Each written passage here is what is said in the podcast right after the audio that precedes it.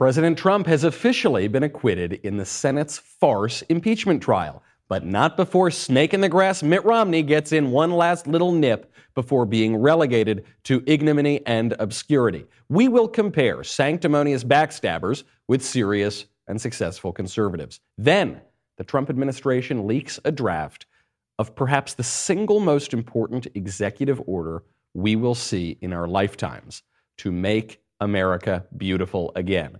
Finally, Andrew Yang reminds us why the left, no matter how eccentric, should never be trusted. All that and more. I'm Michael Knowles, and this is The Michael Knowles Show.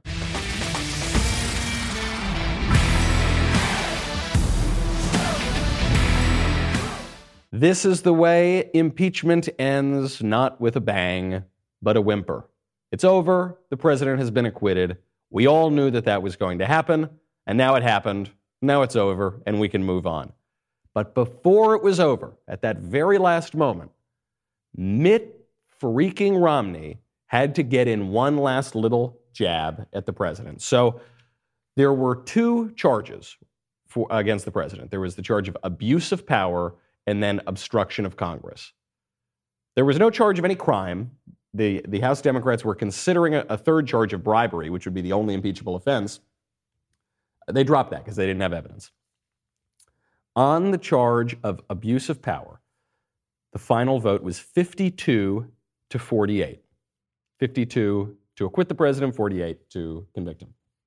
On the charge of obstruction of Congress, the final vote was 53 to 47.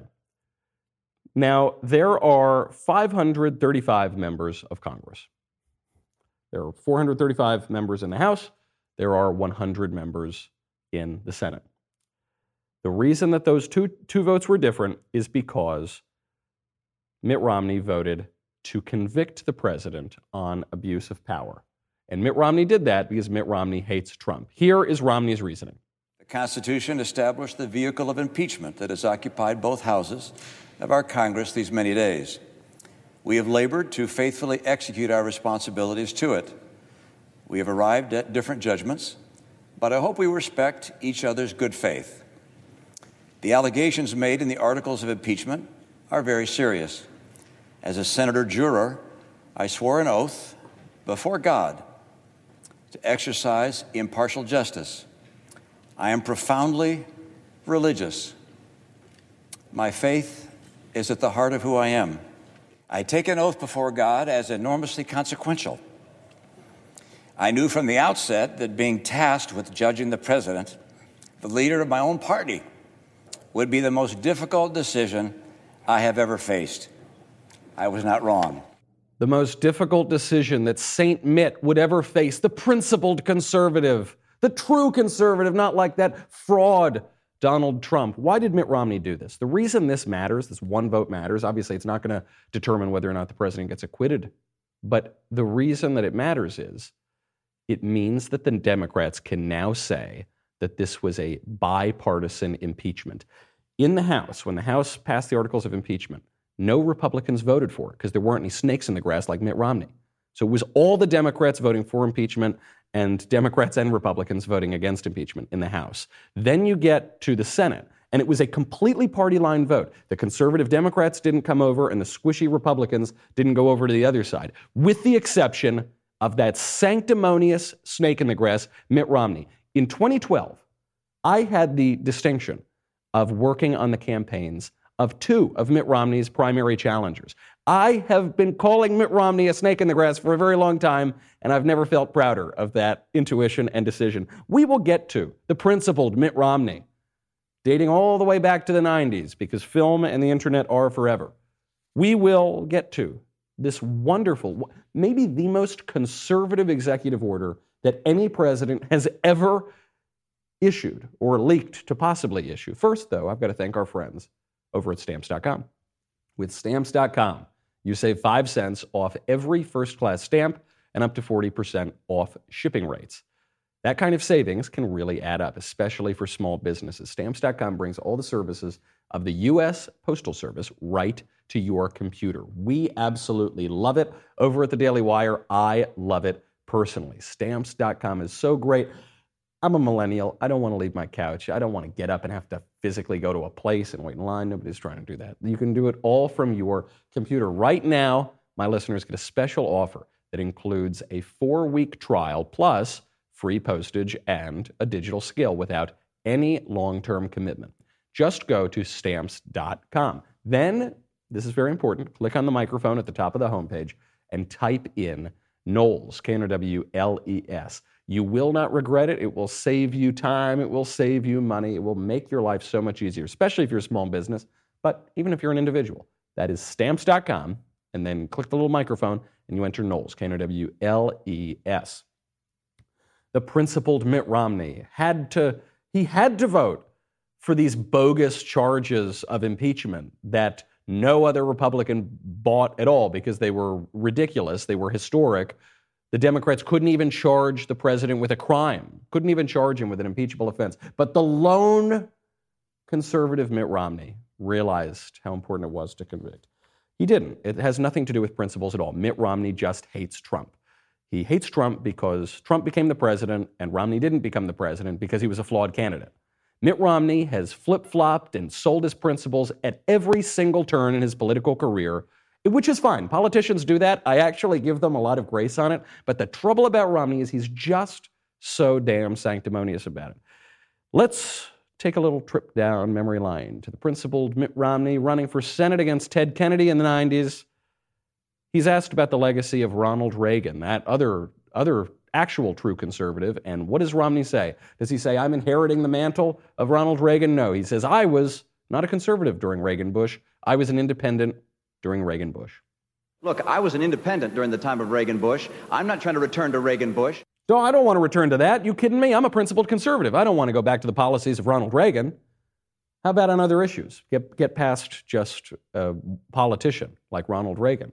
About on issues like, say, abortion? Here's Mitt Romney, true conservative, capital T, capital C, trademark over the E, back in the day. I believe that abortion should be safe and legal in this country. I have since the time that my mom took that position when she ran in 1970 as a U.S. Senate candidate. I believe that since Roe v. Wade has been the law for 20 years, that we should sustain and support it. And I sustain and support that law and the right of a woman to make that choice. That's Mitt Romney. He supports the right of women to make that choice. Now, I'll point out Donald Trump held the same position on abortion back in the late 90s, back when President Trump was considering running for the Reform Party nomination. What's the difference here? Donald Trump was asked about his, his flip flop on it, and he said, Yeah, I changed my mind. I used to have this opinion, then I realized I was wrong, and I changed my mind. Trump, for all of his flaws, doesn't get sanctimonious. If anything, he plays the sanctimony down a little bit. He doesn't pretend to be very pious and very principled all the time. He just says, Yeah, I changed my mind. I didn't know a whole lot about the issue now. Now I've, I've learned about it. Mitt Romney, who cast the lone Republican vote against President Trump, he didn't always publicly hate President Trump. Actually, back when he ran in 2012, he welcomed President Trump's endorsement. Here's just a little clip. There are some things that you just can't imagine happening in your life. Uh, this is one of them. Uh, being in uh, Donald Trump's magnificent hotel and having his endorsement is a, a delight. I'm, I'm, so honored and, uh, and pleased to have his endorsement. And of course, I'm looking for the endorsement of the people of Nevada. And, uh, Donald Trump has uh, shown an extraordinary ability to understand how our economy works, to create jobs for the American people. He's done it here in Nevada. He's done it across the country. He understands that our economy is facing uh, threats from abroad. He's one of the few people who stood up and said, you know what, China has been cheating. They've, uh, they've taken jobs from Americans. They haven't played fair. We have to have a president who will stand up to cheaters. I spent my life in the private sector, not quite as successful as this guy, but uh, successful nonetheless, sufficiently successful to understand what it takes to get America to be the most attractive place in the world for innovators, entrepreneurs, and business and, and job creators. So I want to say thank you to Donald Trump for his endorsement. It uh, means a great deal to me to have the endorsement of, of uh, Mr. Trump and people across this country who care about the future of America. It means a great deal to get Donald Trump's endorsement.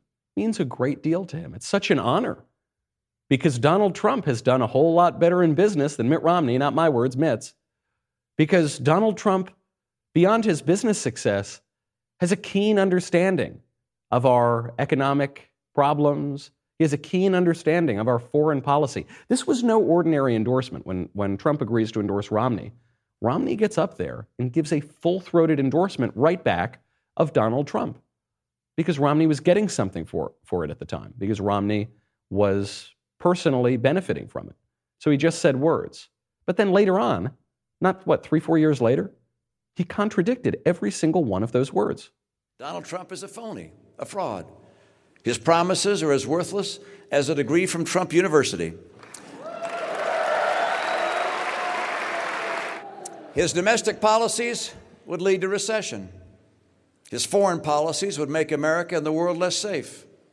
He has neither the temperament nor the judgment to be president, and his personal qualities would mean that America would cease to be a shining city on a hill. His bankruptcies have crushed small businesses and the men and women who work for them. He inherited his business, he didn't create it. And whatever happened to Trump Airlines? How about Trump University? And then there's Trump Magazine, and Trump Vodka, and Trump Steaks, and Trump Mortgage. A business genius, he is not. Well, he was more successful in business than you, Mitt. That's according to your own words from three years earlier. So, what does that make you? If Trump isn't a business genius, then are you a business dunce? No, you're just disingenuous.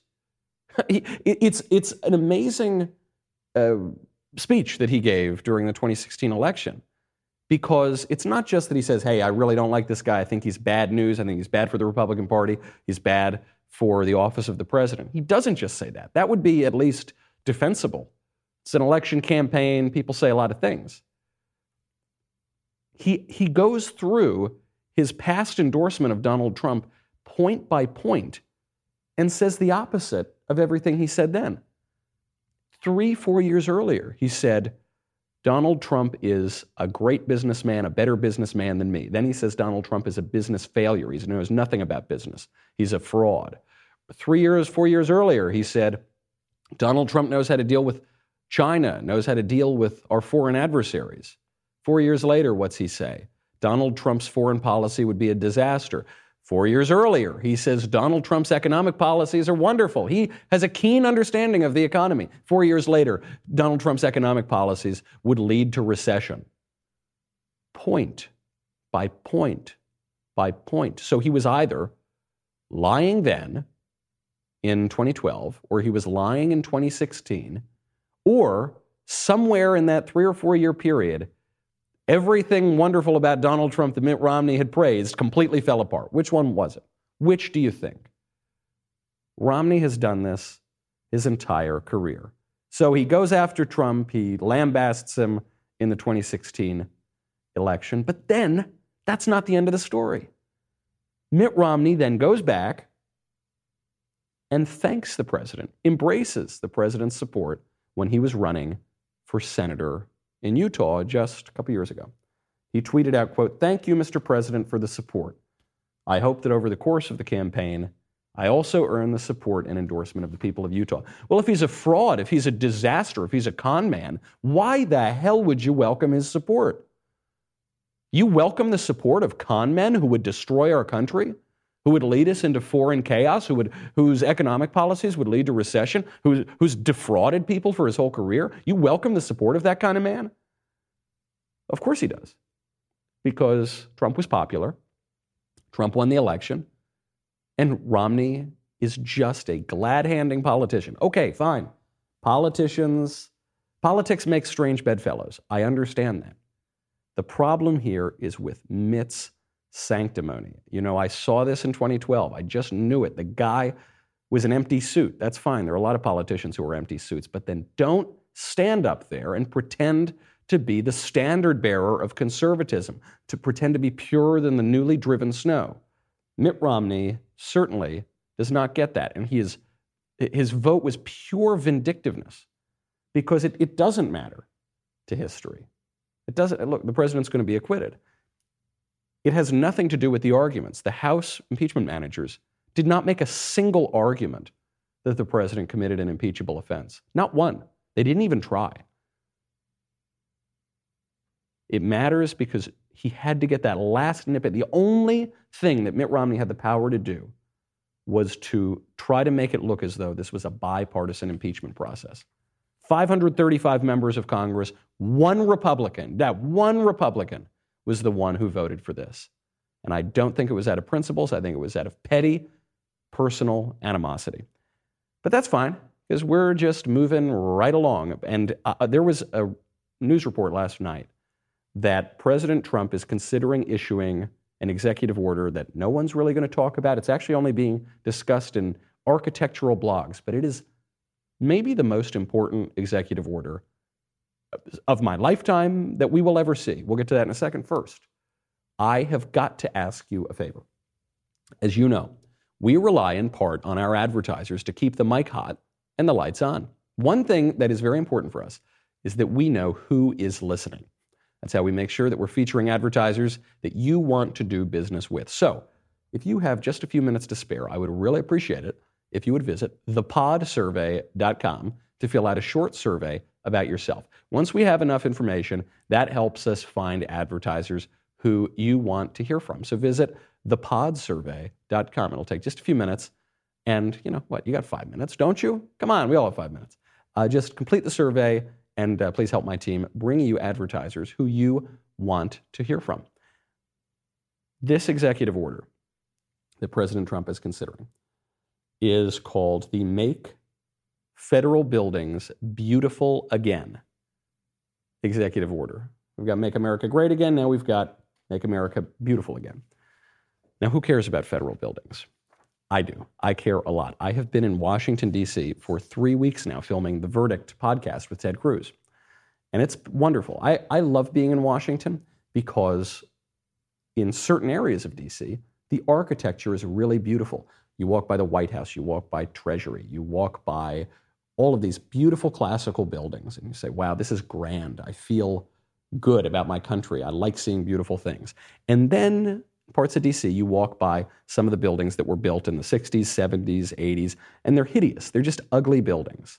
Some built in that brutalist style of architecture, which is just ugly.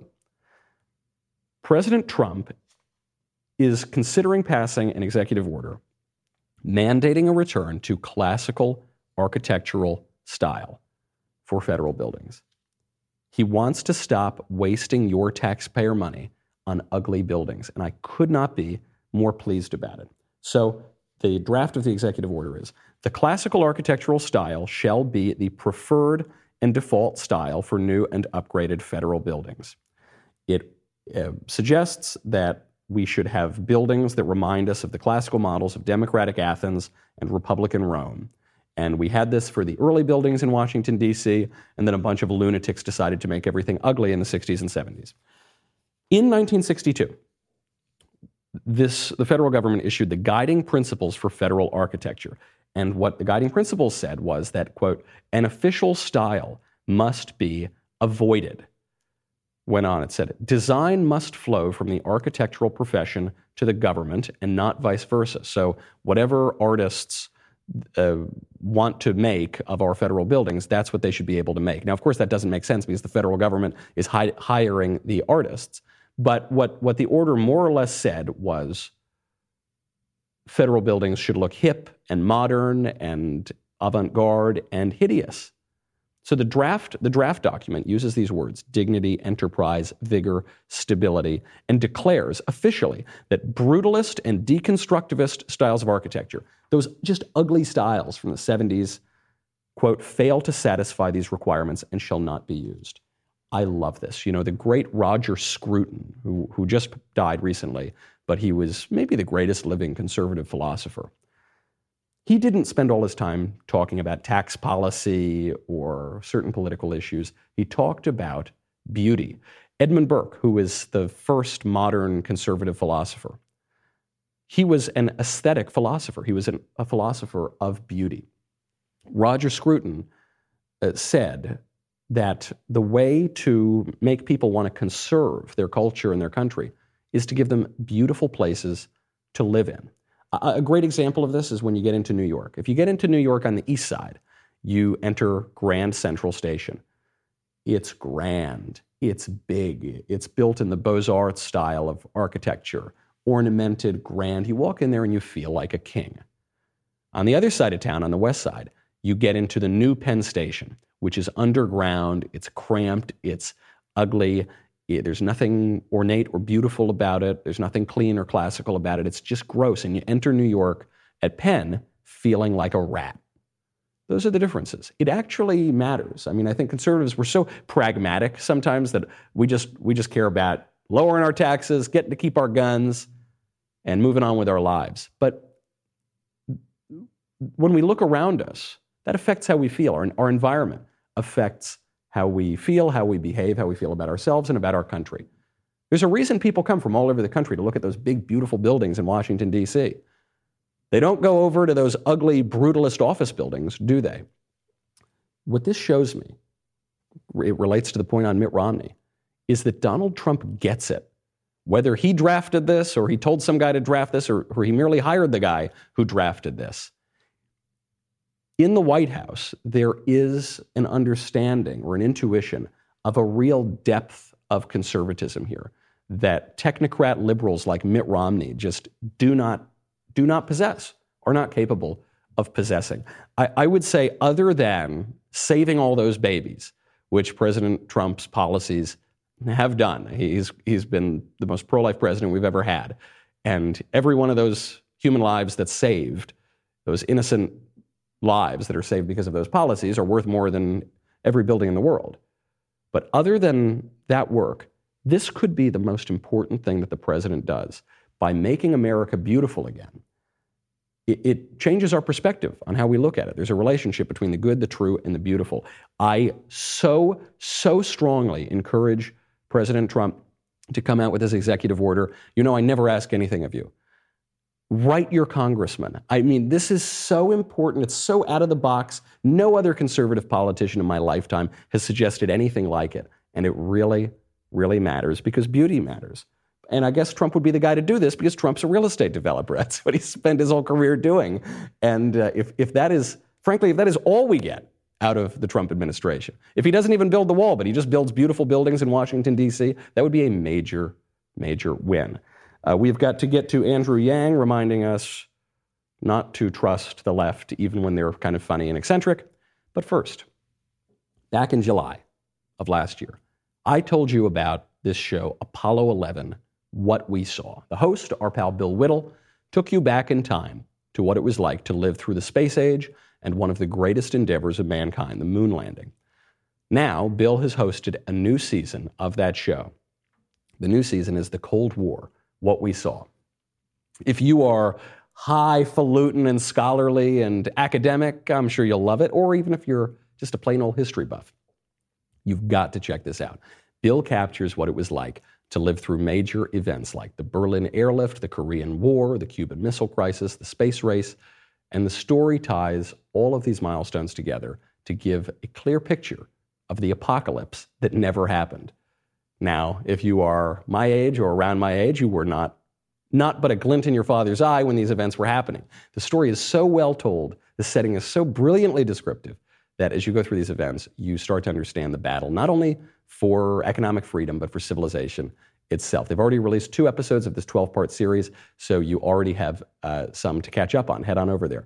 Perfect time to listen as the 2020 election starts to heat up and we can see where the left has gone completely wacko. So make sure right now to go to dailywire.com slash Cold War and start listening to this incredibly important story. dailywire.com slash Cold War. Andrew Yang.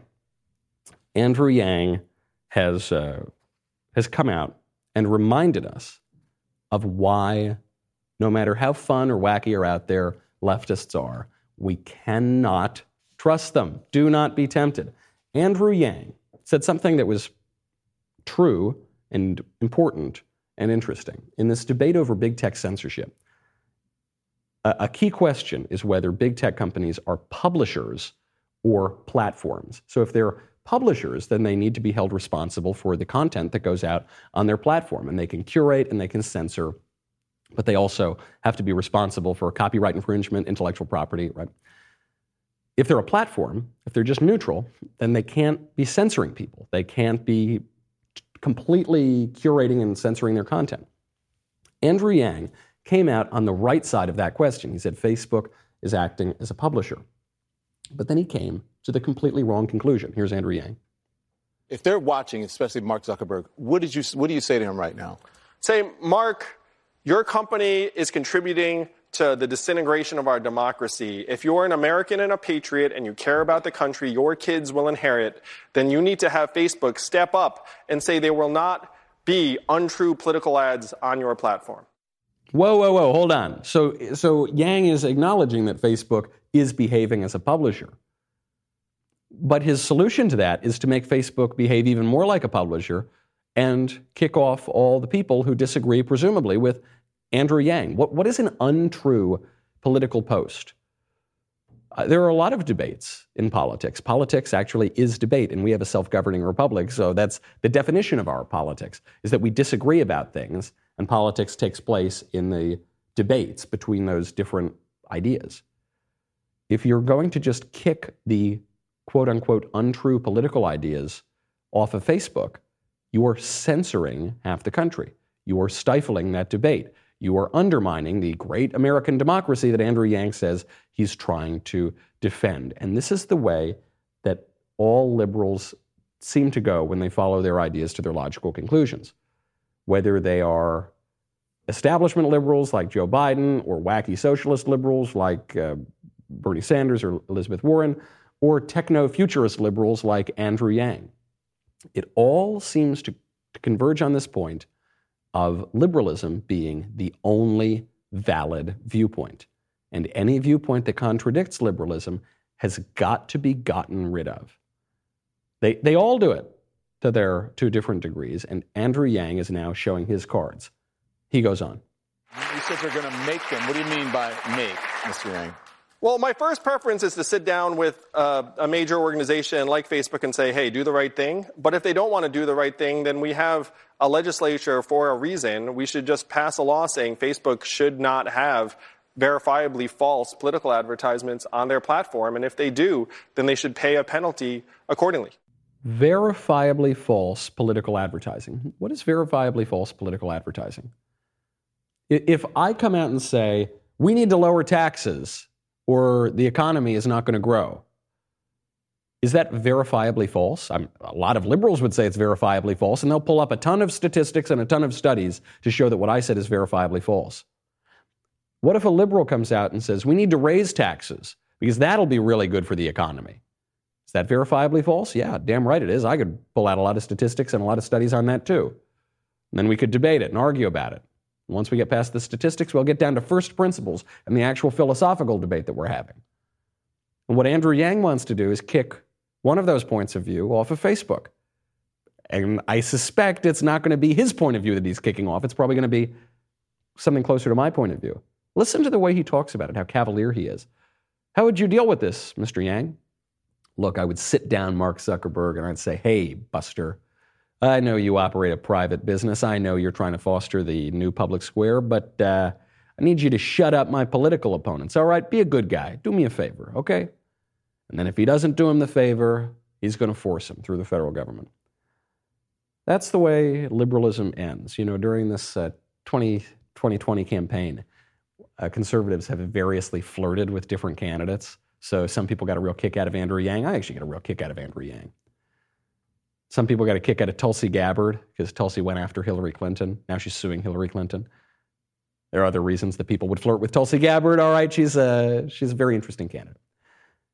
But let's not be mistaken here. I mean, conservatives sometimes we're a little gullible, we're a little naive. We go along with candidates, we're dazzled by polish. This goes all the way back to Mitt Romney. Mitt Romney, maybe the most persistent vindictive, petty opponent of the president in the whole country. In many ways, more than Hillary Clinton. Mitt Romney was our Republican nominee for president eight years ago. Now, I knew that was a bad idea. That's why I worked for two of his opponents. But the GOP nominated that guy. That's how duped we were. We should not allow ourselves to be duped over and over again. We've got a, a really nice period of conservative governance. Not perfect. There's certain things that I don't agree with that the Trump administration has done. That jailbreak bill prison reform that he keeps touting. I don't like that. I think it's a bad idea. I think it's bad policy. Might be smart retail politics, but it, it drives me nuts. A few other things he's done that I just I don't really like. But on the whole, this has been the most conservative administration in modern times for 100 years or more. That's a pretty good thing. I think we should encourage those victories, especially on something as profound and conservative and esoteric and out of left field as making buildings beautiful again. Something as simple as that. We need to encourage that, that kind of governance. We need to be very wary of these political uh, wolves in sheep, sheep's clothing, whether that be the kind of eccentric liberal on the Andrew Yang side of things, or whether that be the former GOP nominee for president, Mitt Romney. We have got to get to the mailbag, but first, it feels like 2020 has been going on forever, like it's almost over, right? Truth is, we're just getting started. The race for president is heating up now, and because we know that you need to stay up to date, we're giving you 20% off all memberships. That's 20% off all memberships when using promo code DW2020. Members get our articles ad free, access to our live broadcasts and show library, the full three hours of The Ben Shapiro Show, select bonus content, access to the mailbag, and now election inside op eds from Ben Shapiro. Plus, our new all access tier gets you into live online Q&A discussions with me, Ben, Drew, Matt Walsh, plus our site's writers and special guests. You ask, we answer, and the leftist tears tumbler just goes glug, glug, glug. Download the Daily Wire app, a member exclusive, so you can get push notifications straight to your phone. That's promo code DW2020 for 20% off. Join today and stay informed on all things 2020 because boy, oh boy, what a start to the year. Head on over to dailywire.com. We'll be right back with the mailbag.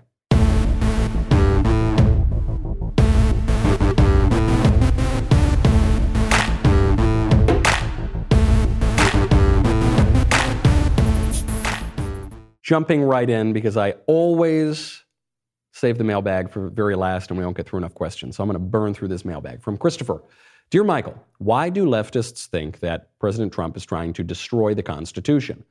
All I see is the left trying to squash free speech, cancel history, take away gun rights, and install more government control. I'm very well aware of Trump derangement syndrome, but I just can't see why they think our president is against the Constitution. Thanks for all you do. Yes, this is puzzling to a lot of people that Nancy Pelosi and House Democrats, whose often explicit stated purpose is to undermine our Constitution, why they're now wrapping themselves in the Constitution as they fight President Trump, who himself is defending the Constitution. The reason is the left is not actually talking about the Constitution. When the left says they want to defend the Constitution, they're just using the Constitution as a synonym for good stuff that I like. It's the same thing when the left talks about Christianity. Very often, they'll make disingenuous arguments. Atheists, secular leftists, will make these disingenuous arguments about how conservative Christians are failing to live up to Christianity. But the leftist atheists don't know anything about Christianity, and they don't respect Christianity, and they don't believe it at all. They just use it as a synonym for something good to show your own hypocrisy. It's the same way when conservatives or when liberals call conservatives racists without any evidence that they're racists or, or racially bigoted. It doesn't matter. They don't have any evidence of it. They're, they're just using racist as a synonym for bad. I, will never forget there was this uh, left wing commentator who went on David Webb's radio show and called him, uh, said that he had white privilege, implied that he was a racist. And this was a problem. I guess the, the liberal caller had never Googled David Webb because David, David Webb is a black man. But it, it didn't matter. Uh, obviously, she had no evidence that he was some kind of bigot. She just used it to mean bad. It's a, a very imprecise way to use language. It's dishonest, but that's what they mean. There's a kind of silver lining here, which is that at least sometimes the left is using terms like the Constitution as a good thing. I'd rather them say the Constitution is a good thing, even if they don't believe it, than openly come out and say that they hate the Constitution. Hypocrisy is the tribute vice pays to virtue. However, it is dishonest. They're not talking about the Constitution. They're not talking about Christianity. They're not, they're not talking about the things they're talking about. It's a vague good versus bad. And really, what it all comes down to is the self. They rewrite the Constitution to mean whatever I want. They rewrite Christianity to mean whatever I want. It's a, it's a religion of the self, and it all comes down to pride. From Elliot Hi, Michael. I'm a big fan. Thank you. My question is about reading. Is there a difference in benefit between reading a physical book using a Kindle, reading on a computer, or using a book on tape audiobook? Some recommend audiobooks because you can play it at one and a half speed and absorb the most information. I have a hunch that a physical book is best since that's been tried and true for thousands of years. Any thoughts? Yes, I have many thoughts on this because I read a ton of physical books and audiobooks and ebooks. It totally depends on the book. I have found biographies are great on audiobook. They're also good if you physically read it, but you can follow, follow them on audiobook. Novels are not always great on audiobook. Some are, some aren't. Some poetry, you got to read in the physical book. You got to see how it's laid out on the page. But other poetry, I think of, you know, the foundational poems of our civilization, the Iliad and the Odyssey, ancient Greek poems. I much prefer them on audiobook because actually that's how they were meant to be consumed. They were meant to be performed and heard. The plays of Shakespeare, you can read them, maybe that's helpful, but really they're meant to be seen in the theater. It totally depends on the particular work that you're talking about. And so I wouldn't have a hard and fast rule for all texts. That's usually an unsuccessful way to approach art. I would do it uh, text by text and uh, try the way that, that makes the most sense for that particular work. From Nick Dear renowned and austere religious podcaster, who is the most overrated American political figure? Bonus question Who was the worst American president? Barack Obama. There is a little bit of a recent history bias. We always think that the guy who came before is the worst, and that's just because we've recently experienced it. And then with time, they, they tend to look a little bit better. All of that is true except for Barack Obama. he actually is the, the worst president, I think, in American history, and I think that history will not be very kind to him. He's also the most overrated. The only skill that he had going into the 2008 presidential election was that people said he gave good speeches. He didn't have any other accomplishment. He, he wasn't a great business leader, wasn't a great academic, wasn't some great lawyer. His only credential was that he was a community organizer, whatever that means. He was just a kind of political activist. Then he was in the Illinois State Senate, and he didn't barely showed up to vote there. And then he was in the U.S. Senate for two and a half seconds. Then he ran for president. And, and so the only reason that people really gave for him being this great political figure is that he gave good speeches. But he didn't really give very good speeches. The speech that made him famous was a speech at the Democratic National Convention where he said, There is no such thing as a red America and a blue America, black America and white America. There's the United States of America, which is perfectly true. I agree with the statement, but that's not exactly soaring rhetoric. It's not exactly Abraham Lincoln. It's not exactly Pericles, is it? No. It's just common sense that he said. And, and frankly, that was one of the best speeches he gave. He gave another good speech when he lost. I think it was when he lost New Hampshire. That was a pretty good speech. I mean, that goes in the in the top Obama speeches. The rest of them were not very impressive. They were meandering. They were they apologized for the country. He stuttered. They were kind of boring.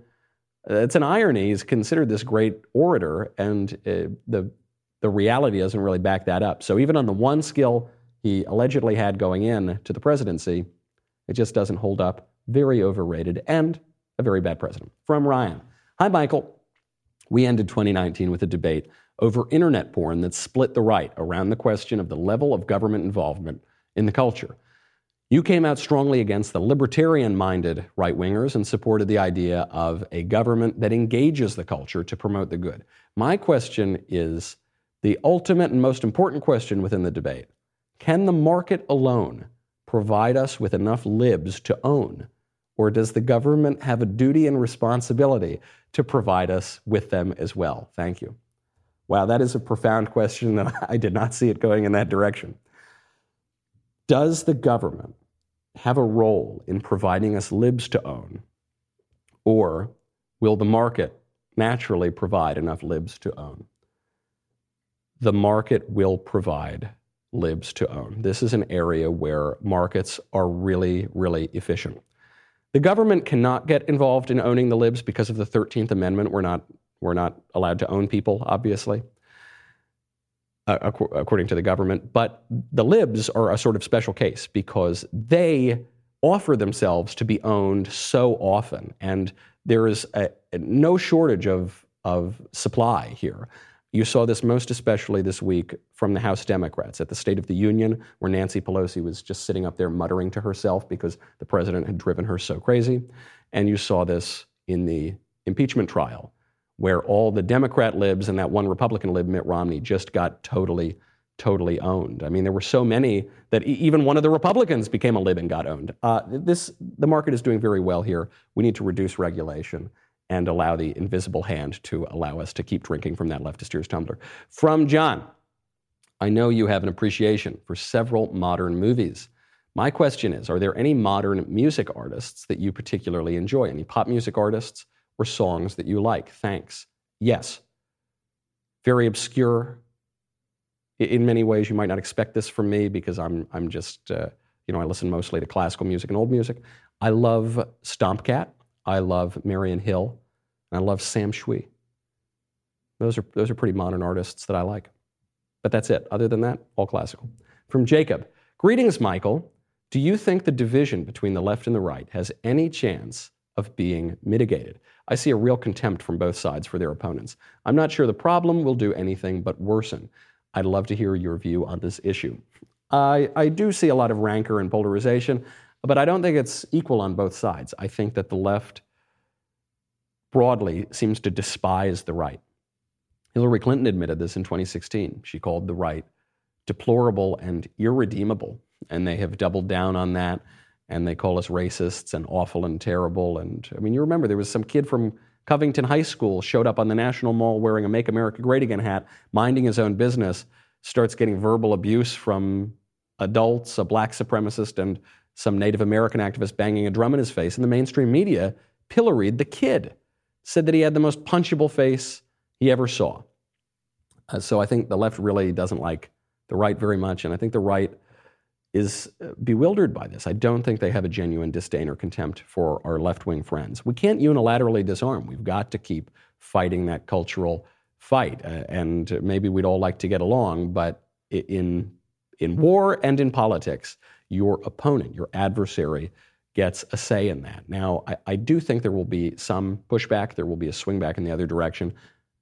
A lot of that will come down to the 2020 election. If the left is rewarded, for its radical, contemptuous behavior, then we'll get more of it. If the left is totally smacked down, very likely they'll change course. Final question from Jeffrey Dear Michael, my family is likely plagued by demons or cursed. Wow, this is a pretty heavy one to end on. Okay. He goes on. I weep to say so, but I am related to people who have done some frankly terrifying things to other family members. I am not one of those people. But sometimes I have urges to commit violence upon both my family and those around me. I've had these thoughts since I was a child. I've never told anyone of these thoughts because I'm worried of how others would think of me. I am a deeply faithful Christian, but I sometimes doubt that I'm truly saved of these thoughts that plagued me. Am I truly saved if such dark thoughts invade my mind at times, even if I never will act on them? If not, what should I do to redeem myself? All right. You should immediately go see two people. You should go see a psychologist and a Catholic priest. Why? Because I think a lot of people, if you talk to secular people with this problem, they will dismiss out of hand that there's any such thing as demonic obsession or spiritual malignance or malevolence, right? They'll say, oh, no, that's all just made up fantasy stuff. You've just got some psychological problem, so only deal with it that way. Now, if you deal with some people who are religiously eccentric or zealous, they might say, oh, psychology is a bunch of bunk. This is all spiritual. So go just deal with the spiritual part. The reality is that the human person is both spirit, soul, and body. And I don't know which it is in your case, and you don't know which it is, and that's why you need professional help. Uh, so I would go and first tr- try to make sure that this is not just a psychological problem that you can work out through through therapy or through some other intervention. Then you should speak to a Catholic priest. I say Catholic priest because the Catholics have a, a, long track record here. So even if you were not Catholic yourself, they've got a long track record thinking about these kind of spiritual questions. And I think that would be helpful to you, and you'd probably get the most information uh, that way because there is more between heaven and earth than are dreamt of in our philosophy. Uh, and also medical, modern medical science has advanced to a point that you uh, hopefully will be able to diagnose these things. You're not going to diagnose them, though, by keeping them to yourself or even just talking to me. You'll have to talk to people who are expert in that question. So I wish you the best of luck and uh, have courage, both physical courage and spiritual courage. All right, that's our show. I am coming back to La La Land, flying back to the West Coast. Uh, you should check out the latest episode of my podcast with Senator Ted Cruz, Verdict, to hear about the future of that podcast. And in the meantime, I will see you on Monday. I'm Michael Knowles. This is The Michael Knowles Show.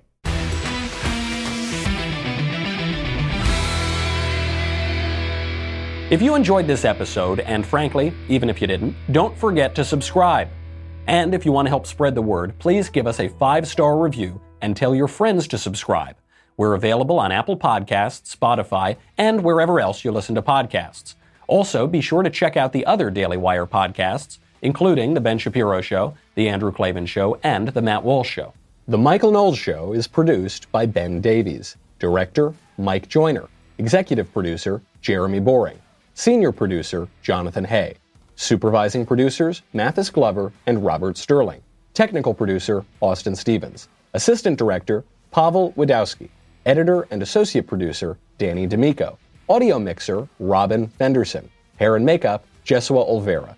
Production Assistants, McKenna Waters and Ryan Love.